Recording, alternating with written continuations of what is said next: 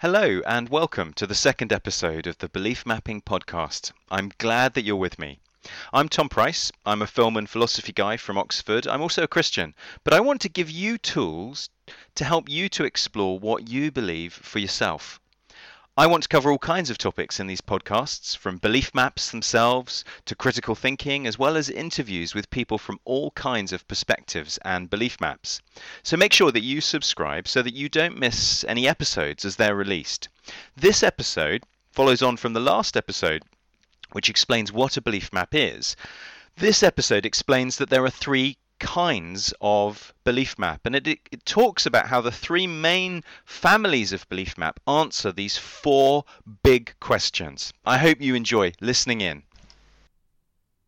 So there are three different basic ways of seeing the world. And this podcast is going to describe and help you to understand what those three basic underlying ways of seeing the world are, these three main families of belief map. And it follows on from the last podcast, which explains what a belief map is and how a belief map is a way of understanding how we see the world based around four fundamental human questions.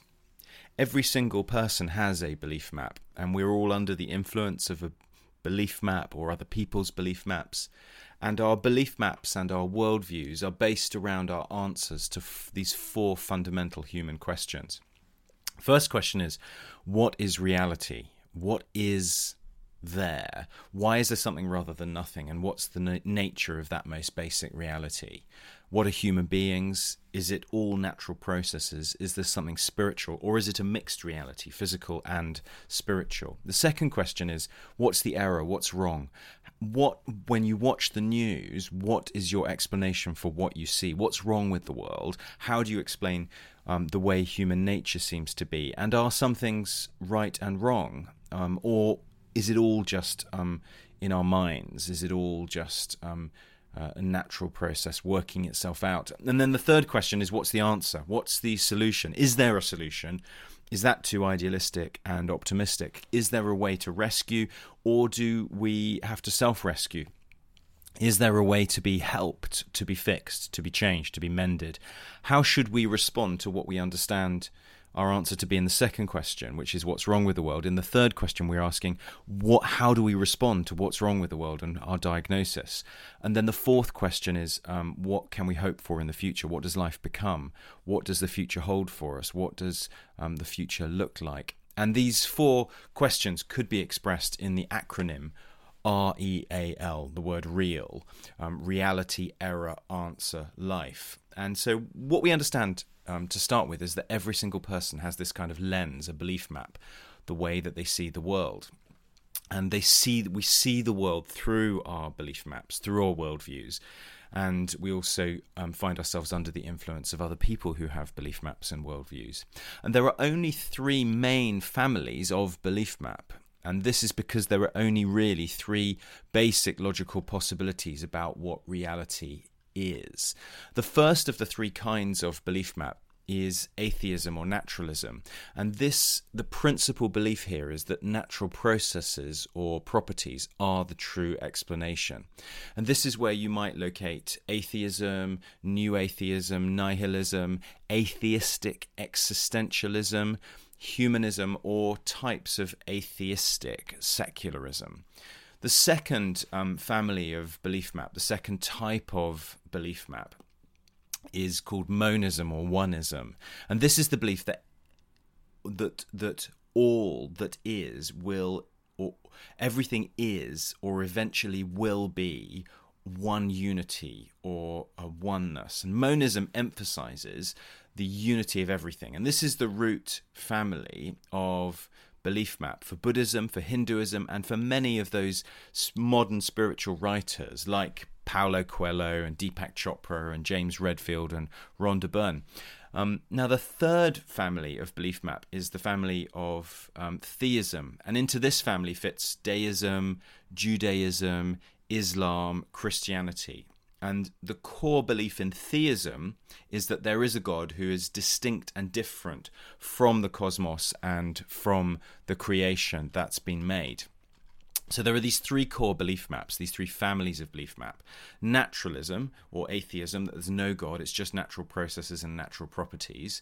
Monism, that the universe is one or that, the, that there isn't a, separate God, but everything is one. It might be spiritual or some sort of bliss or nirvana. Um, everything is one. Monism, oneism. And then the third family, which is theism, which is that God exists um, and is distinct from the universe, and different theistic families of belief, different belief maps within theism have different views about how that God interacts or doesn't interact with the universe itself. Now, um, the first belief map there we, that I described was naturalism or atheism. What would a naturalistic type of belief map look like? So, in answer to the question, what is reality, a naturalistic belief map, an atheistic belief map, would give the answer, well, there's no God, and physical processes and natural forces are the reason for and the sum of the cosmos and human life. We are biomechanical beings and we exist to pass on our DNA, our sense of right and wrong. Um, these are just evolutionary byproducts. So that's how they would answer the first question what is reality? The second question, how would they answer that? What's wrong with the world? Well, they might say something like we're too often driven by our basic instincts, by our irrational and superstitious beliefs. Um, and what would the answer be to that? What would the answer to the third question be for the naturalist? The answer that would come back to this would be that we need to self rescue using science, using technology, using education. What does life look like in the future? What can we hope for? Well, we're waiting for the scientific, the technological, and the educational breakthroughs. We might possibly be able to live in some sort of cloud in the future, maybe in flash memory or in robot bodies that don't age. However, we would still have the problem of the heat death and the winding down of the physical universe to deal with as all the energy gets more and more spread out. So that's how the naturalistic answer, the naturalistic belief map family, the first belief map family, would answer those four key questions that all belief maps need to face. The second family of belief map is the family of monism, oneism. And I, I mentioned that this is the root belief map of Buddhism and Hinduism. What would a monist uh, say about the nature of reality? How would they answer this first question about what is real? Well, they might say that the basic nature of the world, the universe, human beings, the cosmos, and everything else that's there is that it's all one. There are no individual people or selves, and all distinctions, all ideas of things being different from each other. That's just an illusion. What would a monist say is wrong with the world? Where's the error? What's the what's broken in the world, if anything? Um, well, they might say we've forgotten that we we or, or we don't currently know or we don't fully live in the knowledge that all reality is one. Um, and what do we need to do to fix this from, from a monist understanding, from a monist belief map? Well, how can we remedy it? What's the answer? Well, we need to become enlightened and to see that everything is one and then we should adopt practices which help us conform to this idea of the one reality. Now, the monist attempts then to harness or to use the belief that all is one in order to exercise a power over the world, over themselves, over their nature. Um, and the hope for the monist is that this will unlock transformation, empowerment, or transcendence or what would things look like in the future if we adopted this approach and these this sort of strategy and we effectively used them? What would it look like um, if we all became monists and all did this effectively? Well the monist would say that, that that the hope then is through individual thinking and enlightened practices we are eventually all then absorbed into the one into the monad. So that's monism and how it would answer the four questions. Let's turn to theism to consider this last type of belief map and look at how the Christian version of theism would particularly answer the um, four questions that I've thrown at the other different families of belief map. How would Christianity answer these four questions?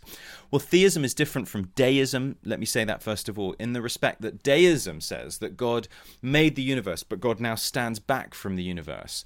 Christian theism says differently from deism. It says that God made the universe and is now sustaining that universe and revealing himself in it and through it, and even redeeming it through Jesus and through what he's achieved on the cross. So, what would Christian theism's belief map look like then in answer to the four questions? Well, first of all, in answer to the question, what is reality? The Christian theist would say that reality is, is that there is a God, who's a loving family, a community, a Father, the Son, and the Holy Spirit. And this Trinity overflows with love into the world and creates a world separate from Himself, and then creates human beings in His image as um, spiritual and physical beings, um, and creates a physical and a spiritual world.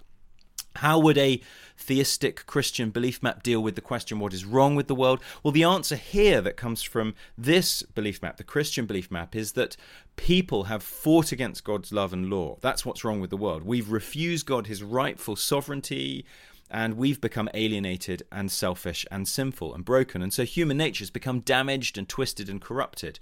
Well, what's the answer to this? What's the answer to the third question from the Christian um, belief map? Well, God Himself, motivated by love, becomes a man in Jesus and then goes and dies on a cross and rises from the dead to make payment for the guilt of mankind's rebellion and sin. And then he gives human beings evidence and hope by his deeds, his life, and his resurrection. Um, and then, what does life look like in the future? The fourth question for the Christian, for if everybody um, adopted this and if everybody signed up to this, well, life in the future becomes based around a, a restored new relationship with God based on grace through what um, Christ has done on the cross. It becomes a new living friendship with God. And so life becomes empowered by that friendship and by the work of the Holy Spirit, who provides real power to change inside a person. And then there's this promise of a renewed creation and a definite end to all suffering and pain in the future. So, as you probably realize, listening to these different um, answers to these four different questions from each of the three different belief maps, there are really big differences between these three perspectives. So they're not compatible with each other.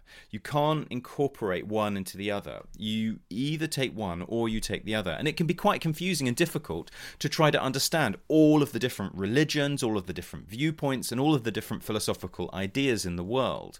How do you make sense of all of the different opinions and ideas in the world? Well, I think if you use belief maps and you use these four key questions what's reality? What's the error? What's wrong? What's the answer? And what kind of life can we hope for? It gives us a new way to see and to talk about the big questions of life. It gives us a new way of exploring our own understandings of God and His relevance for our lives.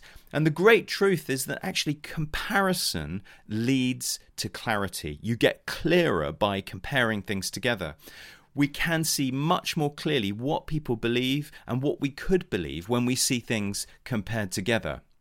What's your belief map? I hope that you enjoyed that belief mapping podcast and that you now have some more clarity about how the three main kinds of belief map answer the four big questions of life. Make sure that you subscribe so that you can track with me as I explore ways to think about how we each see the world. Until then.